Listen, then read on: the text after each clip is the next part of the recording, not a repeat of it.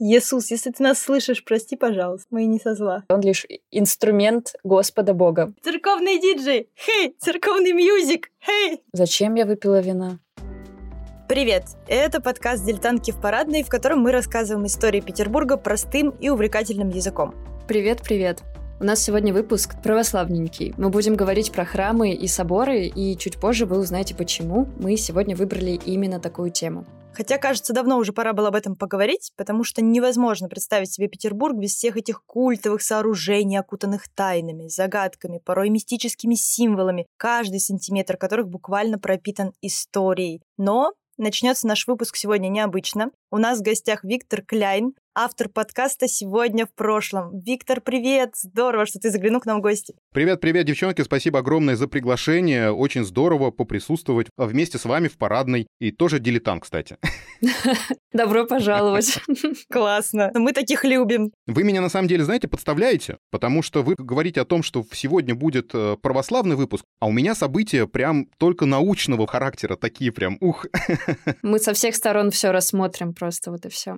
Я готов. Сегодня в прошлом — это подкаст, в котором Виктор рассказывает о событиях конкретного дня в истории. Итак, Виктор, расскажи, что же произошло сегодня, 19 августа, в мире? Ну что же, давайте тогда так. Начнем с Санкт-Петербурга, а потом пойдем дальше по миру. 19 августа 1768 года был заложен Третий Исаакиевский собор. В 1839 году 19 августа под Санкт-Петербургом была открыта Пулковская обсерватория. Ну вот дальше пойдемте в мир. В 1848 году газета The New York Herald опубликовала первое сообщение о найденном в Калифорнии золоте. В 1856 году американец Гейл Борден запатентовал способ получения сгущенного молока. В 1947 году впервые синтезирован витамин А а в 1960-м произошел первый в истории полет в космос живых существ с успешным возвращением на Землю. Вау. Вот в СССР был выведен на орбиту космический корабль «Спутник-5» с собаками-космонавтами, всем нам известными Белкой и Стрелкой. Да, а только в 2004 году компания Google начала продажу своих акций на фондовом рынке. Какой потрясающий день! Вообще. Но на самом деле, на самом деле, есть еще одно событие, а мимо которого я, как фотограф, пройти не мог. 19 августа 1839 года, вот ровно 183 года назад, широкой общественности был представлен метод получения дагеротипа. Дагеротип — это вот предшественник фотографии, дедушка, я бы сказал. 7 января этого года, 1839 на заседании двух французских академий, Академии наук и Академии изящных искусств, французский физик Доминик Франсуа Араго сделал подробный, блестящий доклад о результатах многолетних опытов французского химика и изобретателя Луи Жака Манде Дагера.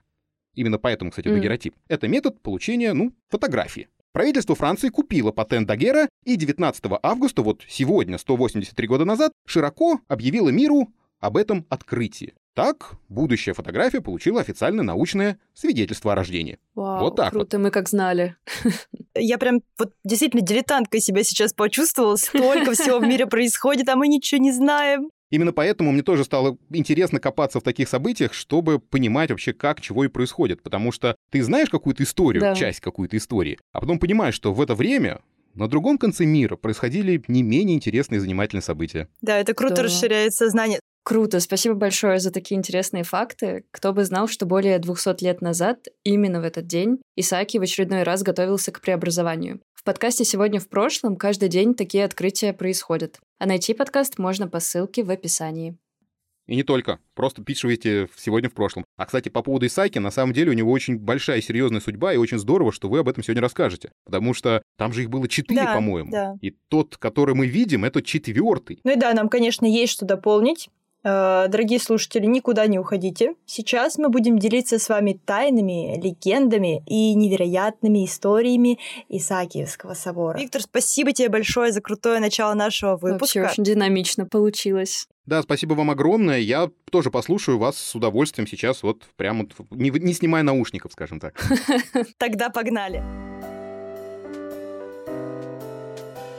Переходим к истории. Сегодня историю расскажет Юля. Хотя я, конечно, сегодня с удовольствием послушала бы про изобретение сгущенки, но что поделать, выпуск действительно православненький. А, Юля, что там с Исаакиевским? Почему их было четыре штуки? Никаких сгущенок. У нас сегодня очень-очень важный разговор про Исаакиевский собор. А, Я думаю, все примерно видели его, все знают, что это такое. Одно из самых культовых вообще Притягивающий. притягивающих мест в Петербурге. Да, спасибо. Да. А я даже была на колоннаде собора. Ты да, нет, не была. Бомбяу, бомбяу. Ну, только один раз. Второй раз уже не бомбяу. Уже не так впечатляет.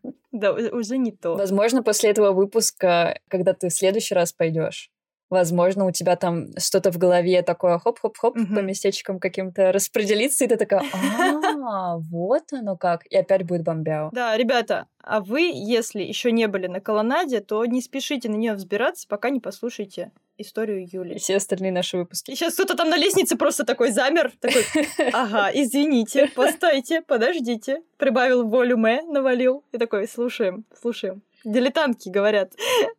Короче, предлагаю вообще сегодня просто по порядочку раскидать этот собор и начать вообще с Исааки. Все правильно. Ты вот, В смысле начать? ты как, знаешь, кто это? А, подожди, это человек. Да. А, ну да, да, да. Ну да.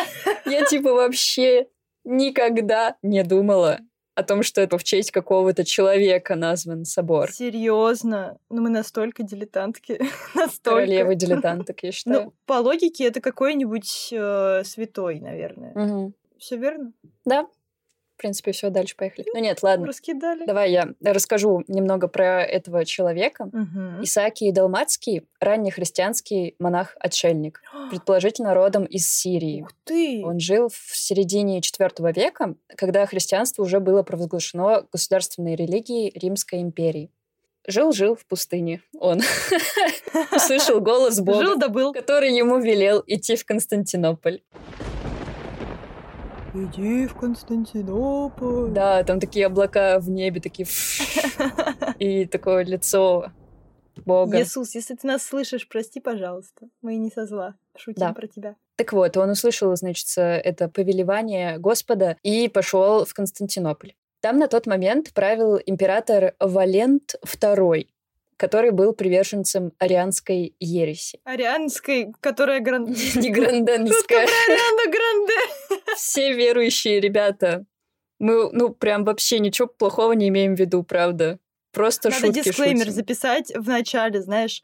а, если вы а, верующий, пожалуйста, слушайте этот выпуск с Да, осторожностью. закройте одно ухо и вообще не обижайтесь, пожалуйста, на все, что мы говорим. Да. Так вот, арианская ересь — это когда Иисус Христос считается творением Божьим, сыном, то есть неравным Богу, а Мгм. где-то ниже находящимся. Мгм. Есть э, вот это верование Святой Троице, где Отец, э, Сын и Святой Дух, они Мгм. там все равны. И вот это вот была основная штука в христианстве тогда. А потом появилась вот эта ариано-гранденская ересь, которая говорила, вообще-то нет, Иисус — это Божье творение, и Он не обладает вот этой всей полнотой божественности. Он лишь инструмент Господа Бога. Мгм. Так вот, император этот, еретик, обрушился на христиан, верующих гонениями. Он закрывал и разрушал храмы. Тут еще и варвары-готы напали на Римскую империю, Не хотим жить. и вы не будете Римской империи. Пойдем на кладбище тусоваться. И вот Бог сказал Исаакию пойти и поддержать своих братьев по вере. В первую встречу с Валентом Исаакий трижды крикнул ему «Царь, отопри храмы православным, и тогда Господь поможет тебе». Мгм. Три раза он так сказал. И пригрозил страшными пророчествами, за что император велел страже бросить его в болото. Ой. По преданию Исаакия вытащили два ангела, и он снова побежал к Валенту. Тогда монаха арестовали, и страшное пророчество все-таки сбылось. Варвары Готы победили, а Валента сожгли в сарае. Как бесчестно в Да. Ну, он там куда-то бежал, где-то прятался в этом сарае, и этот сарай Мгм. просто сожгли. Э, Следующим императором стал Феодосий I Великий. Он был хорошим верующим дядечкой, который возродил православие в Римской империи и заключил мир с готами. Мгм. Исаакий сначала хотел вернуться в пустыню, но его уговорили остаться в Константинополе, чтобы молиться за него. Так он там и остался и умер в глубокой старости. Да. Конец истории Исаакия. Причем же тут наш Исаакиевский собор, спросите вы, слушатели, и Женя, ты тоже спросишь, наверное. Мне вот интересно, да, как, как пал выбор, э, в честь какого назовем интересно. Дело в том, что Петр I по юлианскому календарю родился 30 мая. А это также день памяти Исаакия Далмацкого. О, Вот и всё. все было просто. Да. Вообще, можно я вставлю ремарочку? Давай. Вообще, с неймингом в Петербурге и в Ленинградской области вообще странные вещи творятся. Я буквально сегодня ездила по Ленобласти, и я увидела улицу, которая называется, внимание, плантация новогодних елок, том 15. Вау, Я клянусь, там себе. на табличке так написано плантация ново... То есть, как бы вообще ничего не вяжется. Что там происходило вообще? Ну, это потрясающе. Большая улица. Я не знаю, по-моему, маленькая, потому что это в каком-то поселке, я даже забыла его название, что-то на А, мы пытались найти там грибы. В общем, там, где плантация новогодних елок, грибов там нет. Но с Исакием сложилось куда логичнее, на мой взгляд. Ну да, да, здесь хоть какая-то есть логика. Собственно, на этом заканчивается история про название собора. Теперь давайте поговорим про строительство. Как известно, у Исаакия было четыре перестройки, назовем их так. Да, и вот сегодня мы вспоминаем а, заложение третьего только Исаакиевского собора. Да, мы уже Если сказали про третью, но давайте начнем, например, с первой. Хороший выбор. Хороший. Люблю начинать сначала. Первая Исаакиевская церковь была построена и освящена в 1707 году. Она выглядела очень-очень-очень, мягко говоря, попроще, чем то, что мы видим сегодня. Примерно миллион тысяч раз. Находилась она в перестроенном деревянном амбаре. Просто такой амбар, и сверху такая, типа, башенка, Ага. даже небольшой купол какой-то был. И в этой церквушке в 1712 году венчались Петр I и Екатерина Алексеевна. Ух ты, ничего себе. Дальше пошла вторая уже церковь сразу. Вот такая маленькая история у этого амбара. Дальше идет следующая перестроечка. В 1717 году Петр заложил первый камень нового здания Исаакиевской церкви, уже каменный, получается. Ну да, он камень заложил, значит, каменный. Это был проект Георга Матернови. Он же, кстати, строил Кунсткамеру. М, Церковь мгм. возводилась в течение 10 лет. Получилось удлиненное каменное здание с колокольней, увенчанной шпилем и украшенной курантами. Вообще, если посмотреть картинки, она выглядела как нечто ближе к готическому стилю. Что-то такое Ничего себе. необычное. С курантами еще. Еще э, она была также похожа на примерно в то же время построенный архитектором Трезини Петропавловский собор. Помнишь, как он выглядит такой тоже Да, вытянутый? да, конечно, конечно. Ничего себе. Совсем не похоже на Да, то, что сейчас. Да. В 1763 году церковь пришлось разобрать, потому что она стояла на неукрепленном речном берегу, примерно где сейчас находится Медный всадник. И из-за этого в ее стенах появились трещины. Мгм. И тут в дело вступает Екатериночка II с ее бешеными эспрессо, о которых мы рассказывали в нашем выпуске про кофейную культуру в Петербурге. И она такая чисто жмыхнула и такая, надо перестраивать. Я так себе это представляю. Да, да, да, да, да, да. И со своим безупречным вкусом, со своими вот этими всякими чуваками европейскими вокруг, они такое вообще придумали. Во-первых, она считала своим долгом отстроить Исаакиевский собор заново, так как чтила память Петра Первого. За этот проект взялся архитектор Ринальди, и работы начались в 1768 году. Третий, Это третий. тот самый. Да. Мгм. Собор был задуман как изящное строение в стиле барокко с пятью главами и трехъярусной колокольней. Мы уже говорили, собственно, в начале выпуска про заложение третьего собора. И по идее, сегодня, когда мы запускаем этот эпизод, должно быть как раз 19 августа.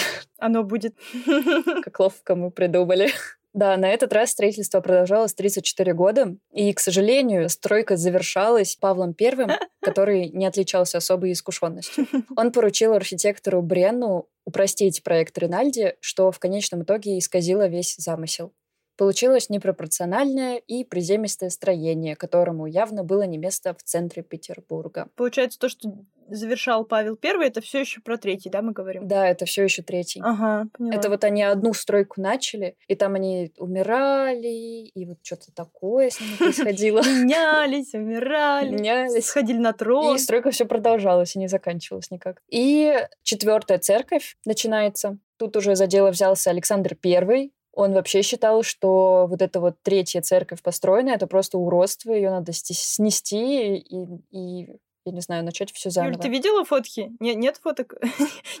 Фотки никто не выкладывал этой, этой церкви. Рисунков нету? Слушай, есть, их даже можно посмотреть в самом соборе сегодня, в музее. Ага. То есть там же есть еще музей. Важный еще момент. Александр I хотел сохранить большую часть проекта Ринальди именно вот третьей вот этой церкви изначальной. И в 1809 и 1813 годах он объявил конкурсы проектов перестройки. Звучит современненько так вообще. Да. Уже. Среди многих известных архитекторов высочайшее одобрение получил молодой француз Агюст Монферран. О, слышу, слышу. Да, Агюст. это уже что-то знакомое. Строительство началось в 1818 году и длилось 40 лет, до 1858. Обалдеть. Да, и тут сразу поехали у нас легендочки, мифы и все такое. Которые объяснят, почему так долго, да? Конечно же, люди такие, почему так долго? И хлоп, объяснение. Говорят, это потому, что некий прорицатель предсказал, что Монферран умрет сразу, как закончит строительство Исаакия. О, да, я тоже это видела, да. И он такой, о, пу-пу-пу, тут, знаете, тут еще подшлифовать надо, тут вообще еще ничего не готово. Вообще не торопился, да. Растягивал удовольствие. Однако предсказание все равно сбылось. Представляешь? Да. Монферран пожил еще около месяца после окончания работ и умер там что 28 а дней. А сколько ему лет было? Ему было 70 с чем-то. Ну, вполне как бы уже нормально. Умирабельный возраст. Извините. Там еще есть какая-то шутка, что он умер от какой-то дикой обиды, потому что Александр как-то пошутил э, насчет его усов, что-то такое. И он от горя о, боже, блин, ну слушай, если бы император пошутил над моей внешностью, я бы, наверное, тоже немножечко расстроилась. Ну, не настолько же, чтобы умереть. Ну, у него было очень ранимое. Он к психологу не ходил, понимаешь? Не прорабатывал свои травмы. И вот и вот, но не прорабатывался. А, но вернемся к строительству. Задачи были заявлены грандиозные. Например, устройство фундамента сплошной каменной кладки высотой 7,5 метра, скрепленной металлическими связями и заложенной на 24 тысячи свай. Wow. А, не менее сложной оказалась установка на портиках 48 гранитных колонн. Помнишь, да, вот эти колонны под этим треугольным портиком? Да, да. Конечно, они роскошные. Гранитные монолиты вырубались недалеко от Выборга, в карьере Пютерлакса. О, что-то. Такой карьер. Карельский. И там гранитные монолиты. Ага. И в Петербург их доставляли на баржах при помощи первых в России буксирных судов. Для установки колонн возвели строительные леса со сложной системой блоков и 16 поворотными кабистанами. Кабистаны — это такие лебедки, с вертикальными барабанами. Типа вот... Ничего не поняла. Смотри, такие барабаны, и из них торчат палки. Я специально посмотрела. И вот за каждой палкой стоит человек, и они вот так вот все вместе, вот так по кругу идут, и вот типа это колесо, да, вот это колесо крутит. И таким образом поднималась колонн Ага. и вообще все грузы. Просто бдыщ мозг. Обалдеть. Оригинальная система устройства лесов давала возможность 128 рабочим поднимать и устанавливать одну колонну высотой 17 метров и весом 114 Обалдеть. тонн за 40-45 минут. Какой же все-таки там был человеческий труд Вообще. нереальный. Первую колонну установили в марте 1828 года. За этим зрелищем наблюдали все, в том числе Николай I с семьей и многочисленные иностранные гости. Все тогда только и говорили, что об установлении этих колонн, потому что это было крупнейшее достижение строительной техники. Выдающейся эта техника была и потому, что колонны были установлены до построения стен. Мгм. А еще построение купола тоже отличилось. Его диаметр 25,8 метров. Он был собран и из металлических конструкций и снаружи покрыт золоченными медными листами. Это первый случай применения металлических конструкций для перекрытия здания огромной площади. Блин, вот Монферран, конечно, красавчик. Мутил вообще. Да, ну Александр Первый тоже, получается, молодец, что Да. настоял на этом. То чего еще там вообще говорить? Чтобы реализовать вот этот проект собора, был построен первый рельсовый путь в Петербурге, Ого. чтобы возить все эти штуковины. Я не знала. И таким образом Исаакиевский собор, возведенный по проекту Монферрана, который мы все сегодня наблюдаем, стал одним из крупнейших купольных сооружений Европы. Вообще это строительство было настолько грандиозным, что некоторые верят в вмешательство инопланетян. Естественно. Ну, как еще? Как еще? Куда без них? То есть даже не в Бога. Да, Не в Бога. Не в Исаакия. Не в высшие силы. проще поверить почему-то в инопланетян. Да, потому что не верят люди, что человек такое по силам, но вот зря. Да. Говорят, там еще, конечно, до хрена было смертей, и много всяких вот этих заголовков, типа Исааки, построенный на костях, и вот это все, как весь Петербург. Я думаю, это правда так. Я думаю, это Я тоже так думаю, да. Но я про это не читала. И так как-то не весело. Так вот, Женя, как ты думаешь, сколько стоит построение Исаакиевского собора Ой, на сегодняшний день? Ой, очень плохой вопрос, потому что я тот человек, который даже, если вот ты мне скажешь какую-то сумму в долларах, я даже не пойму, сколько это, потому что это не рубли. А тут ты мне предлагаешь еще что-то в имперских рублях там представлять. Да нет, в обычных рублях. Ну, типа просто, ну, А, да. сегодняшние рубли. Так, ну вот смотри, я знаю, что несколько миллионов стоит построить сраную деревянную набережную где-то в рай- Приморском районе. Это несколько миллионов. Огромный соборище с золотыми листами, с гранитными колоннами, с передовыми технологиями. Ну, как будто бы несколько триллиардов. Триллиард. Такое существует. А таких нет, да? Триллионы. Триллиард. А, блин, посмеялась. надо. Как будто бы несколько триллионов, например, рублей современных. Ну ладно. Ну, в общем, общие затраты на строительство составили свыше 23 миллионов рублей серебром тогда. Ну вот да, сколько это сейчас? А на сегодняшний дико скачущий рубль Тогда уж на вчерашний рубль, потому что я вчера это смотрела. На вчерашний рубль это было 16,5 миллиардов. Всего-то. Ага, ну я, конечно, лишканула. Ну, 16... по- Слушай, если честно, звучит очень, очень дешево что-то. Мне кажется, как будто бы мало реально. Очень мало, очень мало. Я тоже удивилась. Я думала, там будет что-то квадриллионы какие-то вообще, или что там дальше после триллиардов идет. А я что сказала, триллиарды? Она триллион? Да. Я ненавижу цифры, у меня все равно никогда таких сумм не будет. Я даже здесь, когда перевела, я увидела вот это вот множество цифр, я такая, Господь Джизус Крайстович, что тут за число вообще? Ничего себе, реально очень-очень-очень мало звучит. Я хочу найти что-нибудь, что недавно построили в Питере, сколько оно стоило, чтобы сравнить с Исаакием. Что у нас тут недавно? Давай Лахта-центр. Давай, давай. Ага, сколько ты говоришь стоил Исаакиевский? 16,5 миллиардов. Мгм. А Лахта-центр стоило 155 миллиардов. Вот так. Ни грамма, на минуточку, ни грамма золота, ни одного раба, крутящего лебедку. Блин, Исааки и Лахта. Ну что сказать, ну что сказать. Жестко.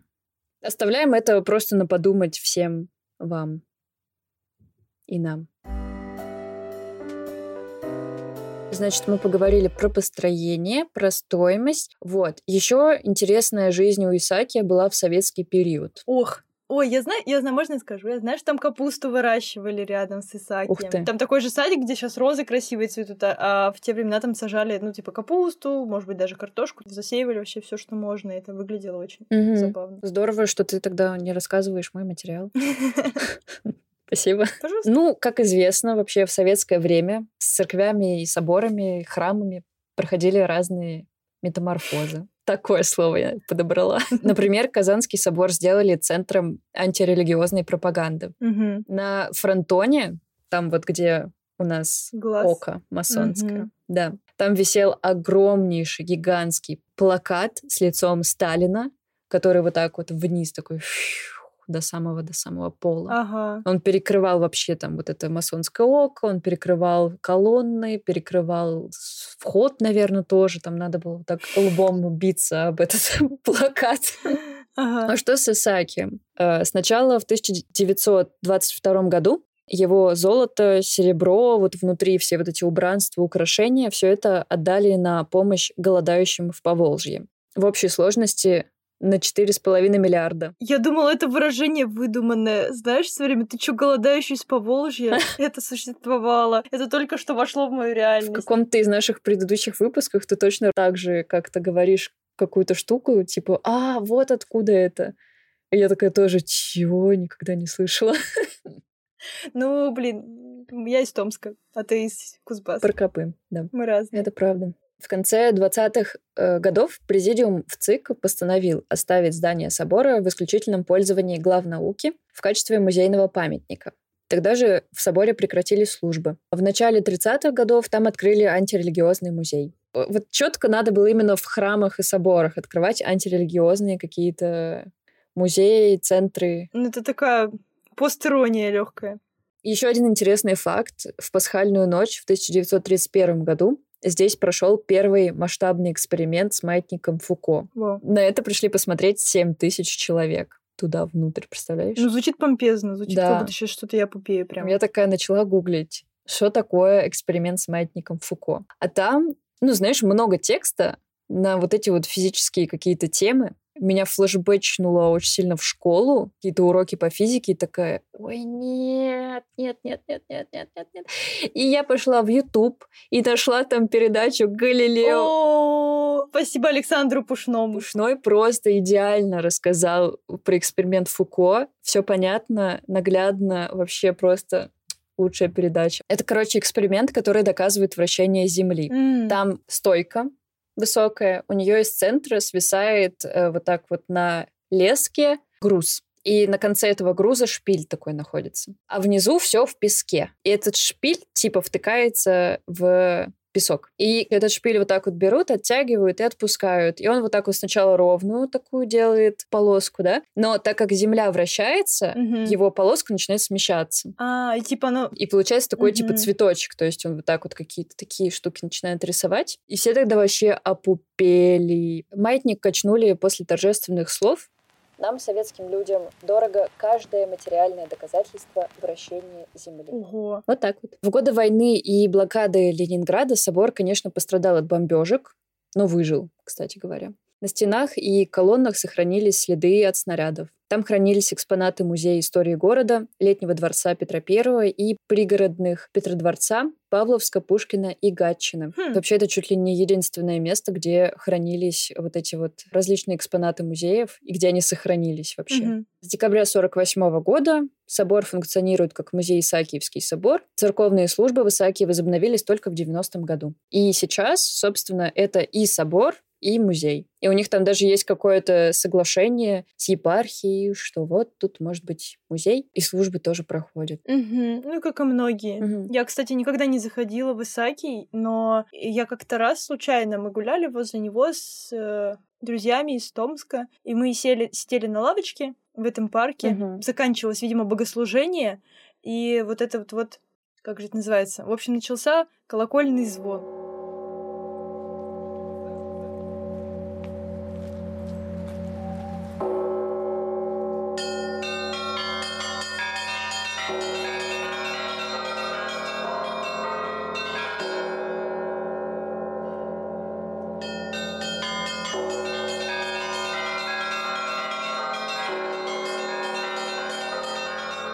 Это было настолько искусно, настолько долго Мгм. и настолько красиво, что мы просто как завороженные сидели и это слушали. Это было потрясающе. У нас было подозрение, что сейчас это делается автоматически. То есть я вот не знаю насчет Исаки, но я читала, В смысле, колокола бьются автоматически? что... Да, то есть там как-то через... Может быть, вполне. И также может быть, что включают в колонках, мне Да. кажется, тоже. Ну, может быть, не в Исаакии, но где-то включают. Ну нет, это было точно, абсолютно точно звон, то есть не в колонках, Мгм. конечно, но э, я почему-то не увидела вот этого человечка в колокольне, который звенит. Ну, в общем, Ну, он, любом наверное, тоже может быть где-то там в центре между колоколами, где-то там, чтобы вот на Да-да-да. одинаковом расстоянии находиться. Я просто обожаю наблюдать за э, вот этими звонарями. Они Никогда потрясающе выглядят. Мне кажется, это такая работа. Они, во-первых, вот в таких наушниках Да? Потому что, конечно, это можно оглохнуть там Да. так громко. То есть они в таких специальных наушниках. И, и они такие деловитые. Они все это делают. Это просто потрясающе выглядит. Вот это работает. Это я понимаю. Церковные диджеи такие. Церковный диджей! Хей! Церковный мьюзик! Хей! Церковный people! Хей! Давай, давай, веселей! Простите. Как интересно. Ну, Такая классная судьба вообще у Исаки. Богатая, безумно богатая Да. судьба. Мгм. Особенно с перестройками, что вот его сто... сколько, 200 лет строили, строили и наконец-то Да, кстати, построили. а если вы не знали, что в э, советское время послереволюционное происходило в еще одной церкви Анинкирхи, то послушайте обязательно это в выпуске про Анинкирхи. Там вообще судьба была тоже нелегкая. Мне кажется, у нас почти у всех церквей нашего города такая прям судьба, судьбинушка, как у русской женщины какой-нибудь из русского фильма. Прямо ух, помотала. Слушай, ну да, одно только время блокады чего стоит, что там с ними со всеми происходило. Да, надо обязательно послушать. Еще могу накидать несколько просто рандомных фактов про собор, чтобы уж прям все вообще выжить из него. И вообще все знать и супер подготовленными идти туда. Под финалочку топ сколько-то фактов про Исаки от Юлии Ибрагимовой. Топ получается 6. Топ-6. Факт номер один. Вообще Исаакиевский собор можно считать сундуком сокровищ гигантских размеров. В его стенах и украшениях использованы бадахшанский лазурит, Мгм. шокшинский порфир, Ага. черный сланец, разноцветные мраморы, розовый, тевдийский, желтый, сиенский, красный, французский, а также 16 тонн малахита. Ух ты. В соборе можно уловить даже запах благовоний. Очень необычно. Да, интересно, конечно, факт. Но там необычность в том, что его источают пластинки из малахита, украшающие колонны у главного алтаря. Типа, это такая арома, арома вшитая история. В общем, там просто мастера, когда скрепляли все эти пластиночки, они использовали специальный состав, сделанным на основе миро. Это благовонное масло. Мира. Да-да-да, знаю. мира. Считается, что на колонны Исаакиевского собора было истрачено столько малахита, что произошел обвал рынка. Упала стоимость камня и его престиж. Добыча малахита стала экономически невыгодной и почти прекратилась. Факт номер два. Ага. Как мы помним, храм строился очень-очень-очень долго, вот последний, да, четвертый. Так вот, мы уже знаем одну легенду, что Монферран не хотел умирать, и вторая легенда — это считалось, что пока строится Исаакий, Романовы находятся у престола.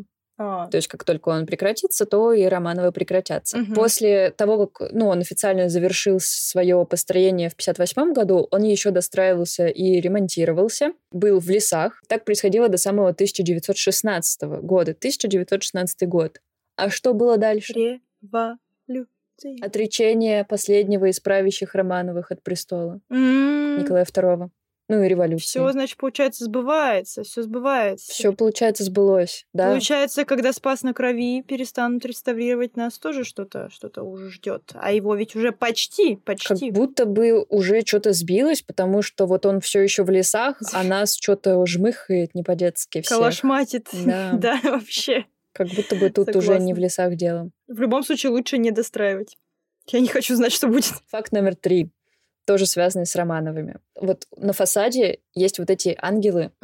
Считается, что некоторые из них с лицами семьи Романовых. Ух ты. Вот ты там была наверху, ты их видела? Слушай, я же со спинок их видела. Там лица-то особо не видно сверху, там как Ну раз да. затылки. Ну, затылки, ну... Не буду судить по затылкам. Похоже. Очень похоже. Это Николай. Окей. Факт номер четыре. Исаакиевский собор весит 300 тысяч тонн. Это типа просуммировали все э, строительные материалы. и- Ну, весь собор просуммировали, получается, да. И вот столько он весит. И да, просто он настолько тяжелый, что существует легенда поверья о том, что он постепенно оседает, проседает, проваливается. Ага. Еще одна история есть. Короче, как-то раз я не нашла, в какой это период произошло. Но вот когда существовали городские шутники, когда их так еще называли. Не стендаперы, а городские шутники. Ну, давненько это, наверное, было. Звали его Александр Жемчужников. Он как-то ночью переоделся в мундир э, флигеля-адъютанта и объехал всех главных архитекторов столицы с приказанием на утро явиться во дворец э, ввиду того, что провалился Исаакиевский собор. Ну, он типа пошутил так по-городскому. Он пошутил, да, он пошутил. И все охренели, и вообще там была дикая паника. Такая шутка. Может, мне вырезать? Нет, нет, нормально подсказать. Дальше факт номер пять. Почему Исааки уцелел во время войны? Один пожилой артиллерийский офицер предположил, что немцы используют купол Исаакиевского собора как место ориентира, и что не будут в это место стрелять, дабы не потерять удобное место для пристрела. М, Прикольно. Да, Возможно. собственно, возможно, да, это было вот спасением собора. Ну и напоследок самое интересное я оставила — призраки в соборе. Так, так, так. Наконец-то, я уже прям дождаться не могла, когда уже призраки появятся в соборе. Ну, Аюст, Аюст там А ходит наверняка. Именно про него рассказываю. Да, связана эта история с Монферраном. Перед смертью его последней волей было быть похороненным в одном из подземных сводов Исаакиевского собора. Только вот этому не суждено было случиться, потому что Монферран был католиком, а Исаакиевский собор был православным. Александр II категорически запретил хоронить Агюста на территории Исаакия. Монферрана отпели в католической церкви Святой Екатерины на Невском проспекте, Мгм. а останки доставили на его родину во Францию. как бы сейчас сказали, произошло отрицательное православное захоронение. Вот только из-за этого теперь сотрудники музея и случайные свидетели указывают, что по ночам призрак Агюста Монферрана бродит по лестнице своего творения, тщетно пытаясь попасть внутрь православного собора. Вот так. Очень жалко в этой истории Монферрана. Больше всех. Во-первых, во-первых, он взял и умер.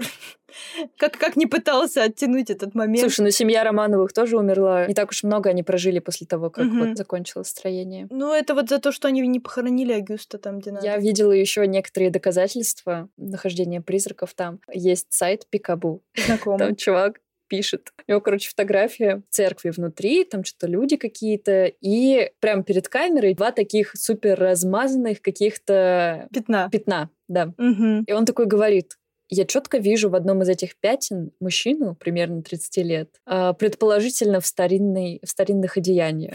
А вот второе пятно я не могу понять, что это такое, конечно. Я просто такая смотрю на эти пятна, думаю, где что тут увидел, вот, где тут вообще хоть малейшие признаки человека, хоть чуть-чуть. Не то, что уж возраст. Я, конечно, экспертизу пятна не проводил, но предположительно как раз вот такую же одежду носил Агюст, да? Да. Все так. Ну, собственно, на этом все у меня про Исаакиевский собор. Класс. Я думаю, что думаю, что ты со мной согласишься. Исаакий поистине шедевральное создание в Петербурге. Каждый раз, когда ты смотришь на него, ты реально поражаешься да. грандиозности и величию. А теперь еще и его история. Да.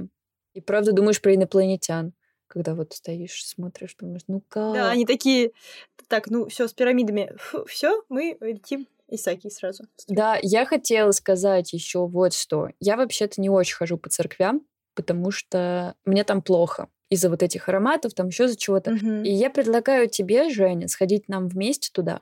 И если что, чтобы ты меня оттуда вытащила.